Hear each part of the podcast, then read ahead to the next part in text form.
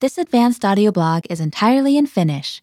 To get more Finnish lessons and for free, go to finishpod101.com and sign up for your free lifetime account. Signing up takes less than a minute, and you'll find more great lessons just like this one. In addition, you'll find the transcript of this audio blog in the first comment of this post. Advanced Audio Blog Season 1, Lesson 3. Tampere. Tampere. Tampere sijaitsee keskeisessä Etelä-Suomessa, Pirkanmaalla ja se lepää Näsijärven ja Pyhäjärven välissä. Tampereen suurkaupunkialueella on yli 300 000 asukasta ja sitä pidetään Suomen kolmanneksi väkirikkaampana kaupunkialueena.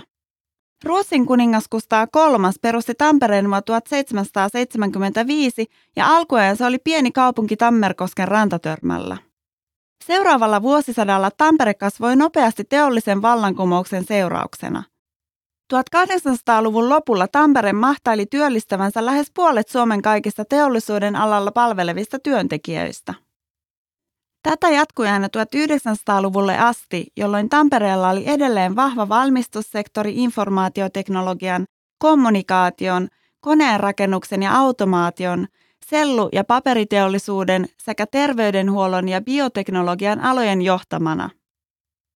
Tampereella on ollut monesti tärkeä osa Suomen historiassa senkin lisäksi, että varhaishistoriansa aikana se oli Suomen ensimmäinen pääkaupunki.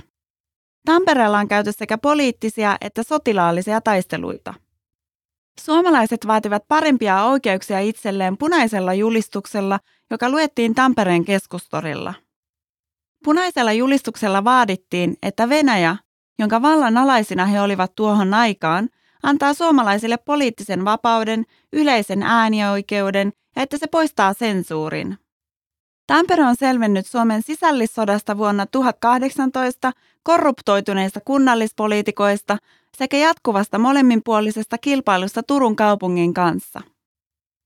Tampereella on rikasta kulttuuritoimintaa ja perinteitä, muun muassa teattereita, kuten Pyynikin kesäteatteri, Tampereen teatteri ja Tampereen työväen teatteri.